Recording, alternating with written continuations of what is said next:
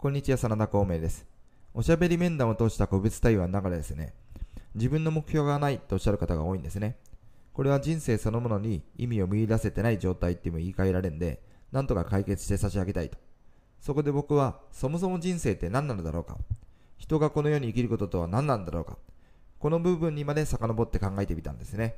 僕たち人間は生まれた瞬間にですね、最大約100年以内にですね、終焉を迎えるゴールだけは確定している。そんな中で、人生の意味とは何なんだろうか。ちなみに、古の哲学者たちの見解によると、アリストテレス、幸福こそは我々のあらゆる行いの目的である。個別的に見ても社会的に見ても、すべての人の目的は幸福であると。カント、間違いない一つの意図がある。それは幸福を求める意図である。ソクラテス、幸福は万人に共通の願いでしょうかそうだ。トルストイ、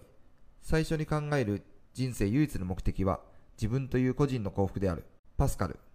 すべての人間は幸福になることを求めている。このことに例外はない。あらゆる人間の行動の動機である。プラトン、変わらない幸せこそ万人共通の生きる目的である。フロイト、人間が人生に何を求めているのか、何を実現しようとしているのか、人間が手に入れようとしているのは幸福である。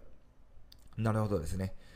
生きてる意味は幸せになること。それならば、幸せって何なんだろうか。僕自身にですね、問いを投げかけながら考えてみたとき、イメージとして浮かんできたのは一本の樹木のようなものですね。大木のようなものです。まずは双葉が芽生えて、一本の茎が葉をつけながら、木が先に向かって伸びていく。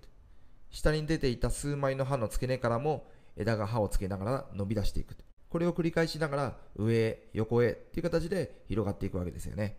幹は全表面の形成層がですね、徐々に太くなっていって、根は地中深くに広がっていくと。根幹がしっかりすればするほど枝葉は力強く広がっていける。この繁茂していく過程そのものに生物として幸せを感じているんではないだろうか。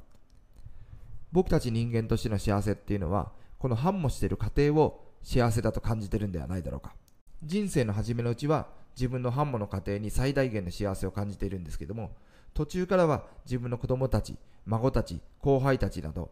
他人の繁茂の過程にも幸せを感じられる。これは樹木だけでなくて、え人間も動物も地球上に生きる全ての生物が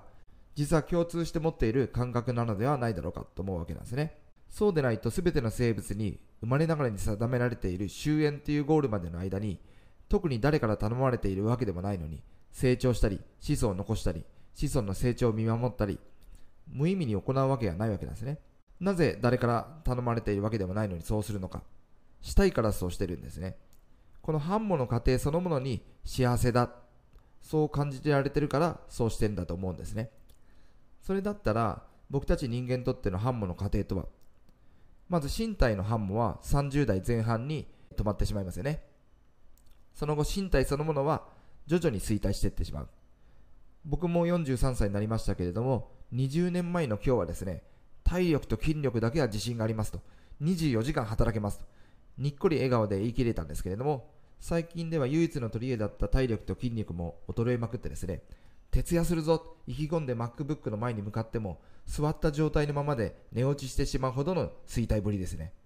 まあ、けれども僕たち人間の場合は他の生物とは違って肉体の繁茂だけではないと。精神面の繁茂っていうのもあってこれはいつまでも健在だと。たとえ身体が、えー、衰退しようともですね考え方や考え方からなるですね行動の質の部分の繁茂は人生の終焉を迎える最後の瞬間までずっと続けられるんですね。考え方が繁茂する。行動の質が変わる。これは必需行動の時でも高速行動の時でも自由行動の時でも全ての行動における共通した考え方と質。この部分では終焉を迎える最後の日までいくらでも繁茂の過程っていうのを楽しむことができるわけなんですね。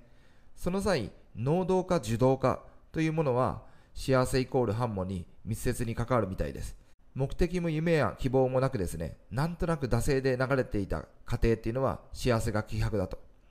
こうなりたい。目標に向かって夢中になって取り組んだ過程は幸せが重厚だと。そのこうなりたい。目標ありきの能動的な繁茂の過程は幸せ感が高いこと。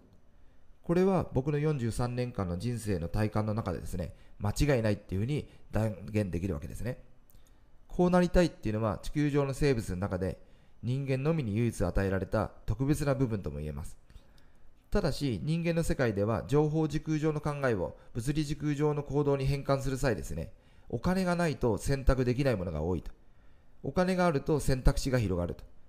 自分と家族がお金がないから行動への変換を断念することはですね反モの過程を断念することにもつながるから不幸を感じやすいわけなんですね。ありとあらゆることに夢中になって取り組んで目標ありきの反モの過程を楽しむ。選択肢を獲得するため僕たちはお金の使用権を増やす活動にも夢中になって取り組んでいる。お金の使用権を増やすにもですねその反モの過程そのものに幸せを感じるのも行動とお金の相対関係によるものだと思うんですね。必須行動高速行動自由行動この考え方と質の反モの過程